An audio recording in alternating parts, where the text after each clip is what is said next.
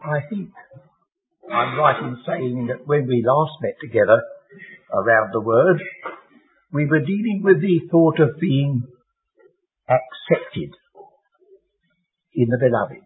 Accepted. Well, arising out of that comes the next step. We have access.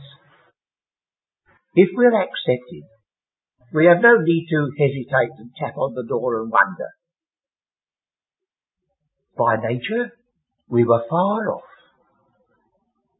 We were even further off than the people of Israel, for they were a covenant people. But we Gentiles were far off. And so far as our attitude to God was concerned, we were like the prodigal. We were in rags instead of a robe of righteousness.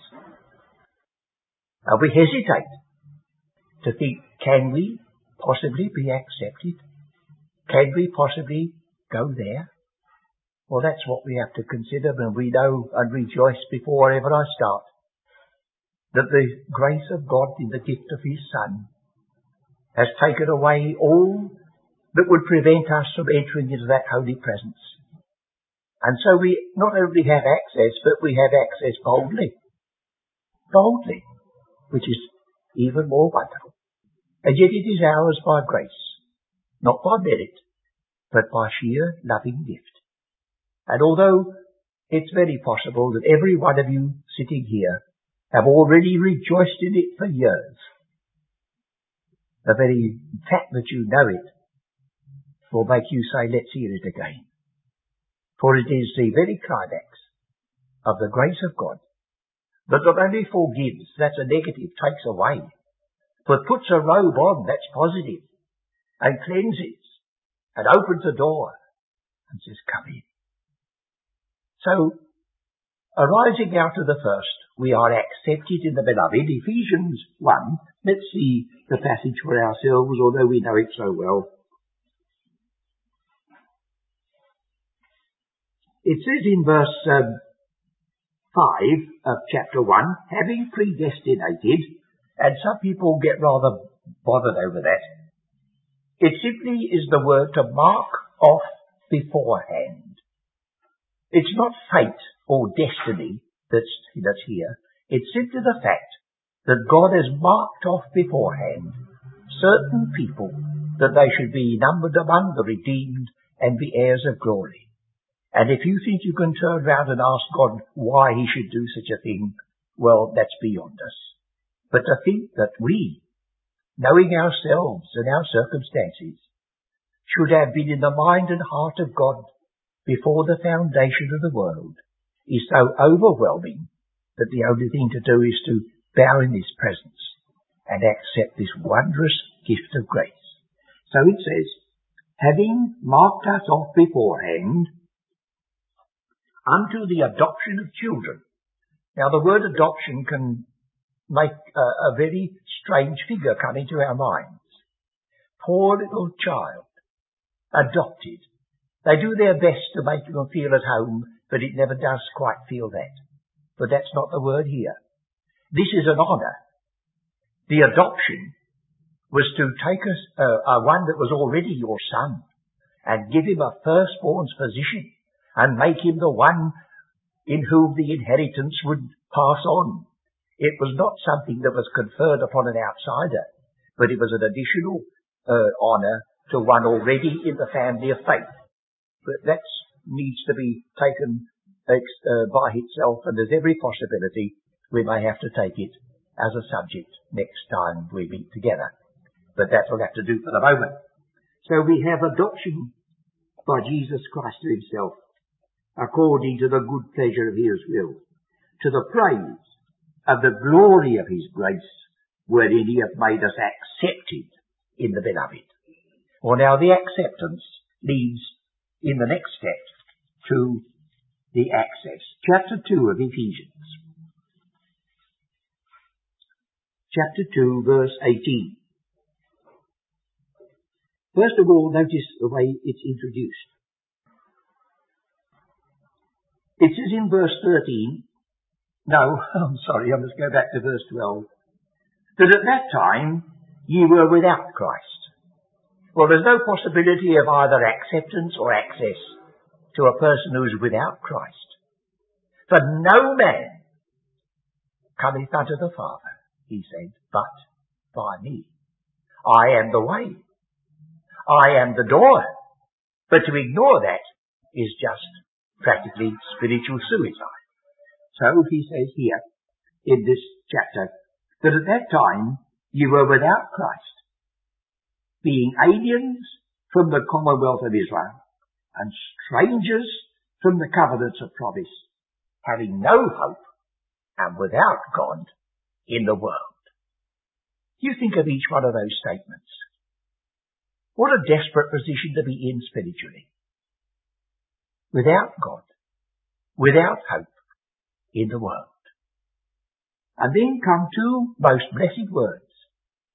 But now. But always indicates a difference and links together two that are alike. Not and now, but but now. Oh, what a contrast between the outside position and that which is now going to be expressed. But now, in Christ Jesus. Never forget that. It's utterly impossible outside of Christ Jesus. The one who has lived the cleanest life and exhibited the most wonderful generosity is still outside of Christ. And all that he does, the scripture says, in comparison with what is demanded of that holy place, is like filthy rags. And there's no possibility of filthy rags entering into that place. But God who knows that has provided for a complete acceptance. So it says, but now in Christ Jesus, ye who sometimes are far off are made nigh by the blood of Christ. Not merely by preaching, not merely by God exhibiting his love, but the way in which he did it. Now some people take objection to the emphasis upon the shedding of blood, and we can understand perhaps their feelings. But sin is such a deep thing, and God's righteousness is such a wonderful thing, that there can be no compromise are given to understand. Of course, uh, we are a bit uh, prejudiced in our own uh, history and so on. I was given to understand I was a bit of a rascal when I was a boy. Of course, I've grown out of that now. I'm very polite and so on. But uh, occasionally I was conscious that my dad had to hold his hand because he had to say to himself, well, I don't know, I'm just as bad. But you see, when we come into the presence of God, oh, there's nothing like that there. This is the real holiness. And so there must be, there must be an exhibition on the part of God that sin is sin. And instead of making us the offering, he went to the extreme of sparing not his own son. A person who can plumb that line of teaching will never make mock at sin again. It cost the heart of God and the blood of Christ to make a way into his presence possible. So we are drawing now to the subject which is before us. Last time, made acceptable. This time, we have access. What a, what a gracious thought to think that we by nature are outsiders, both because we are Gentiles, we are far off, and then because we have sinned and come short of the glory of God, and then we find we have access. Access into His presence. And so I felt it would be a, a right thing to continue from the thought of being acceptable to putting it into some measure of practice. If we are not acceptable, then it would be presumption to open the door and walk in. But if we are accepted in the beloved, we go in with his covering. We go in because of him. And so we have welcome into the Father's home. Access. Let's turn again to one or two other passages where this may be um, explain. In this Ephesians, we have in chapter 2, 18, for through him, for through him, we, now the word both has got the article the in front of it. It's to pick it out and say, I'm dealing with this company at the moment. For him, through him, we, the both. Who's the both?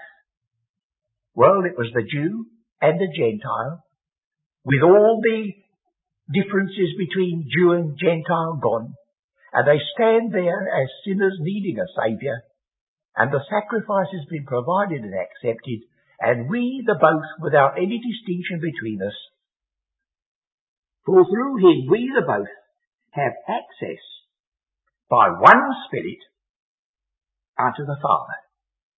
And isn't it nice to read unto the Father? It could have said into the presence of the Lord God Almighty. But it's unto the Father. Because this now is dealing with the family of faith. We have become children of God, sons of God, and we enter into His presence as children and sons, not as slaves or servants. And the next thought, I suppose, comes into our mind. Our Saviour knew the heart of the Father that sent Him. He told them that parable about the prodigal son. The prodigal son. And he didn't, he didn't say the prodigal son approached and hesitated. And the father said, let him come right up and knock at the door before we open it. I'm afraid that's what some fathers here in this world would have done. He went out, let him come back again. He was coming back in rags, but he was coming back a penitent. I will arise and go to my father and say unto him, I have sinned. And the father sent the message, bring him in, give him a change of raiment. This my son was dead and is alive again, was lost and is found. That's the God we're dealing with, friends. That's the gospel we have to preach. That's the attitude we have access. The barrier gone removed by Christ at the infinite cost of his own precious blood. So, the next thing to notice is chapter 3.12.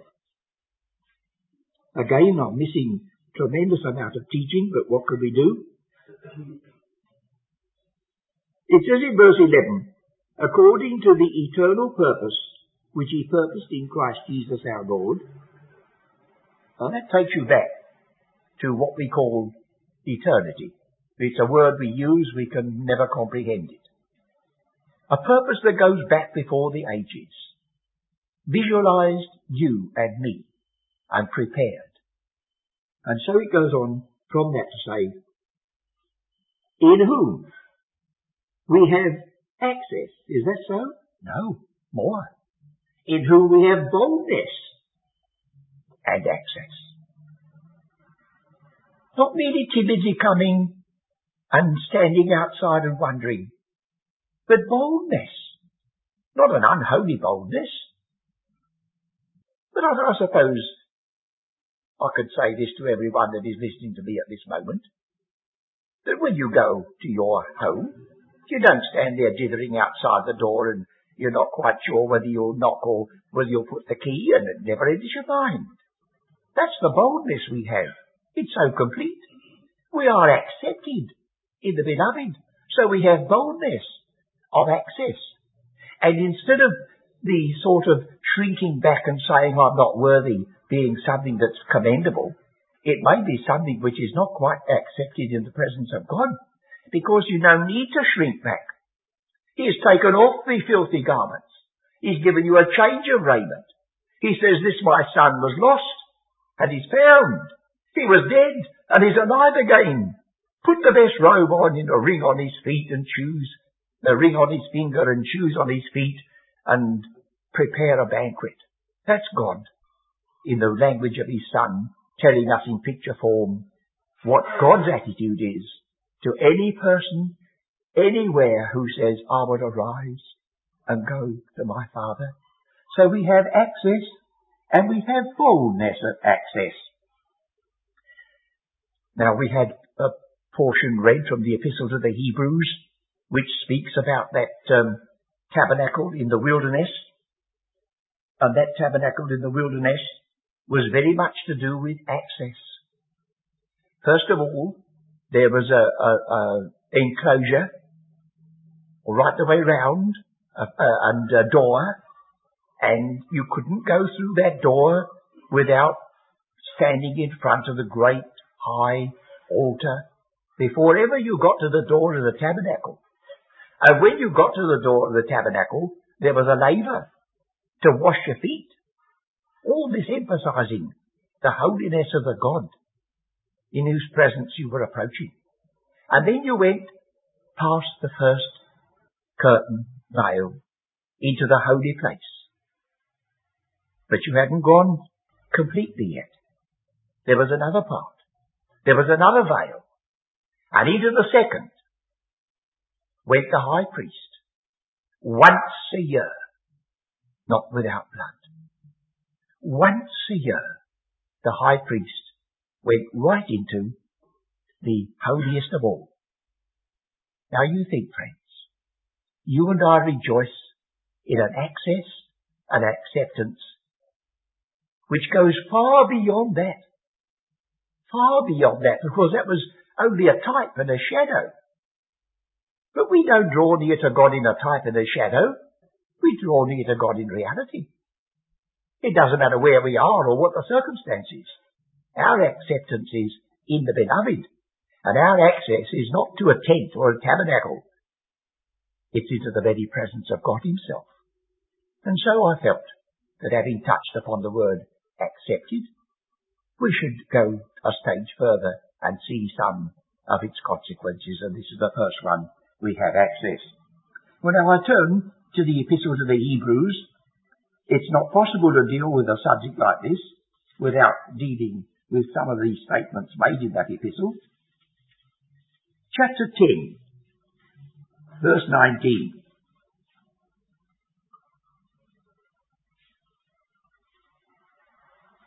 I think we just go uh, back a little bit. It says in verse 14, For by one offering he hath made, he hath perfected forever them that are sanctified. That is in contrast to the sacrifices that were under the old covenant. For they had to be renewed over and over and over again. But by one offering, never to be repeated, he hath perfected. Now the word forever can translate several words.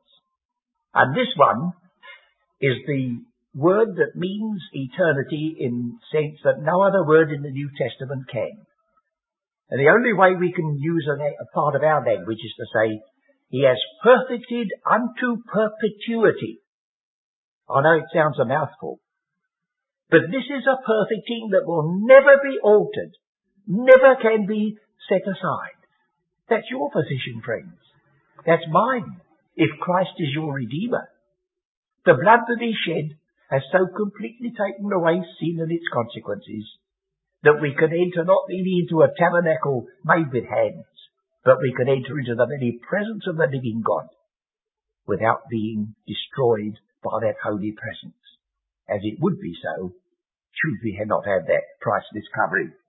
So,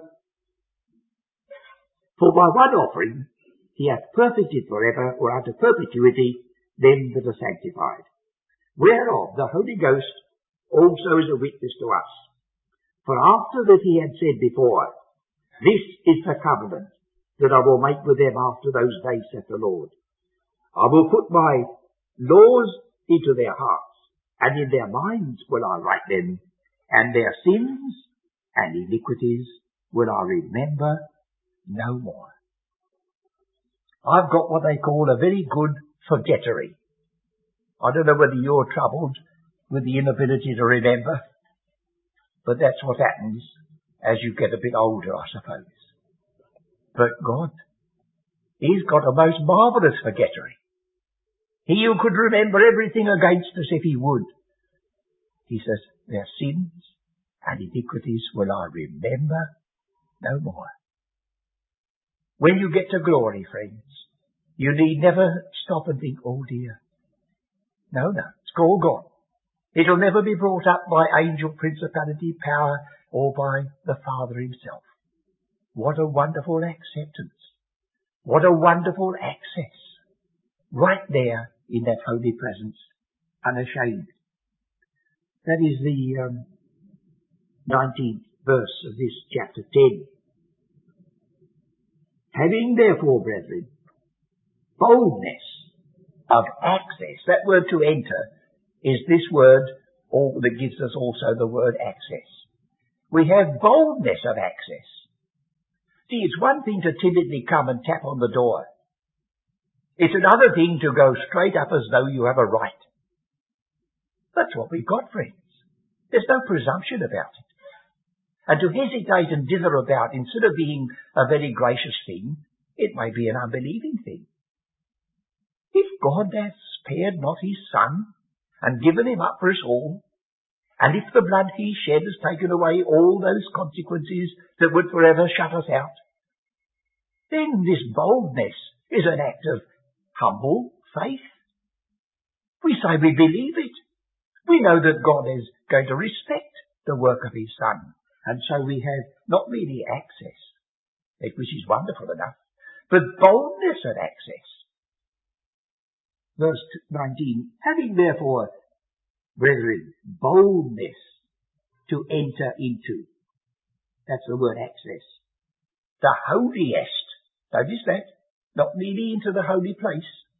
Not merely where the priest offered every day. Oh no.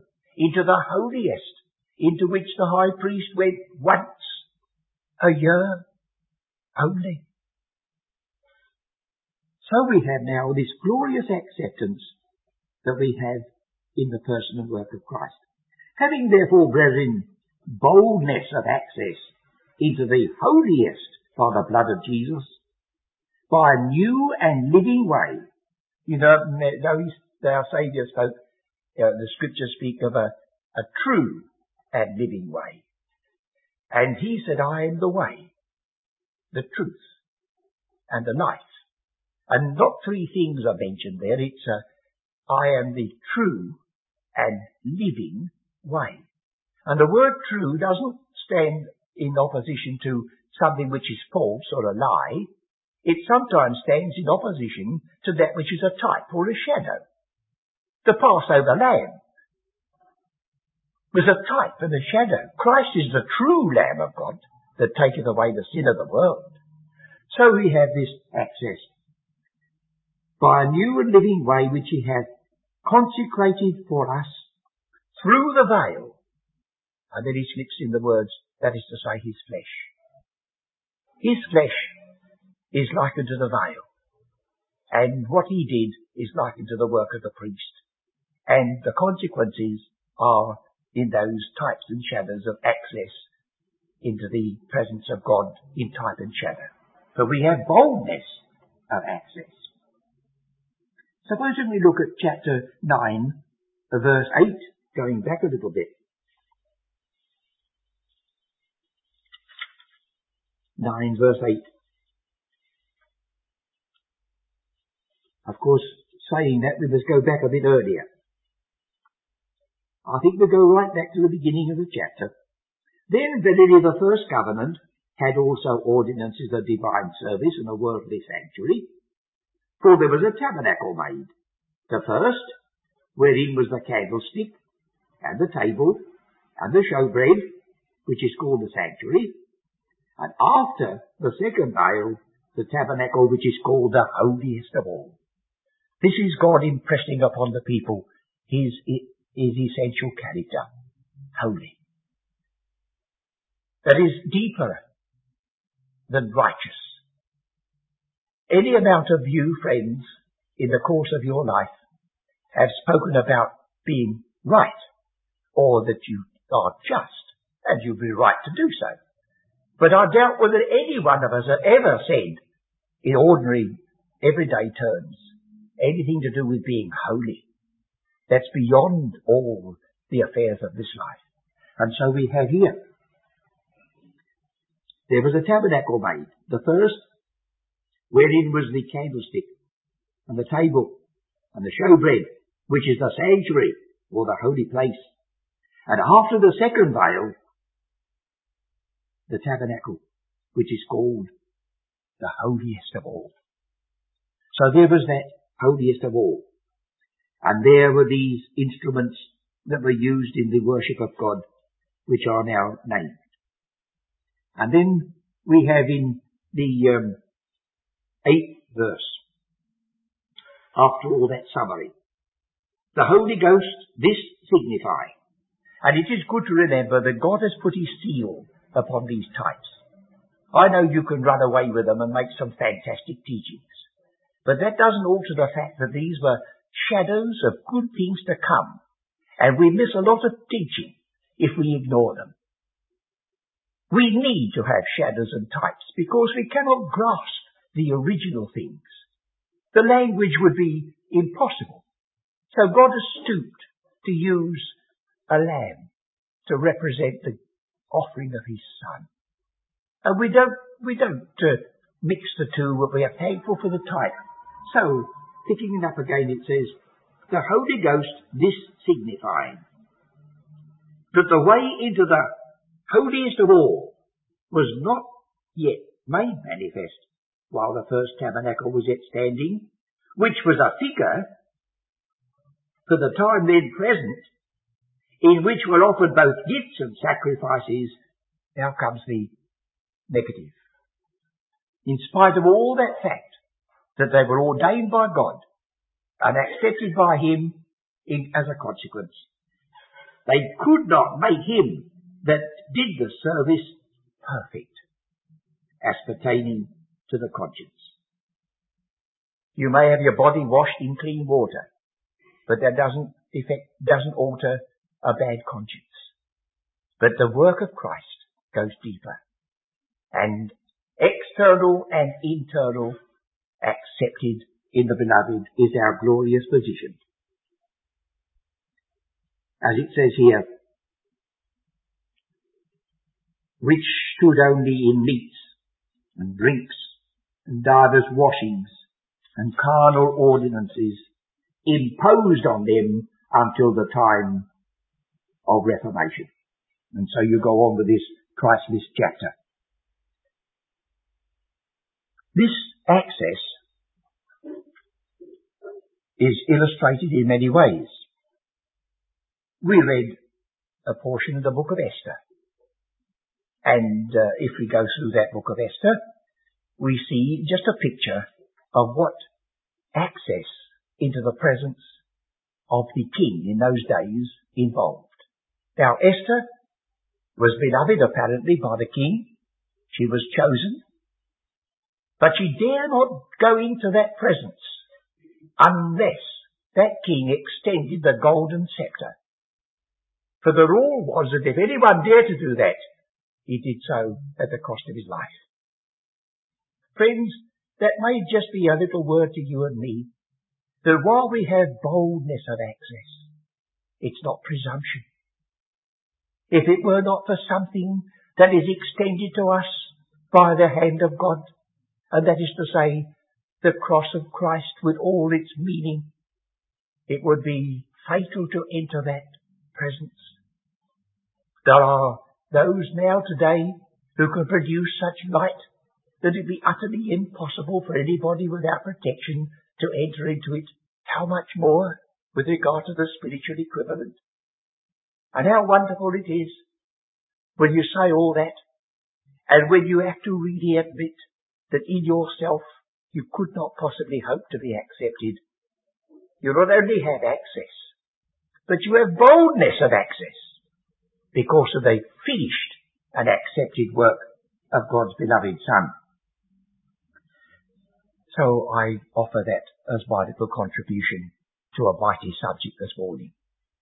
Now if you will take those two words and consider their bearing and their occurrence, accepted then access, and then boldness of access.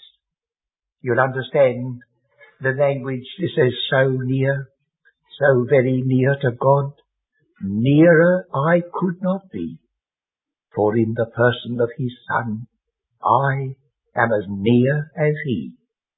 And in spite of the fact our time is up, I'm going to say it all over again. So dear, not really near, so dear, so very dear to God, nearer I could not be, for in the person of his Son, I am as dear as he. Friends, what a gospel we have. What a position we have. What a reason there is for us to live in some measure, at least with an attempt to walk worthy of such a calling.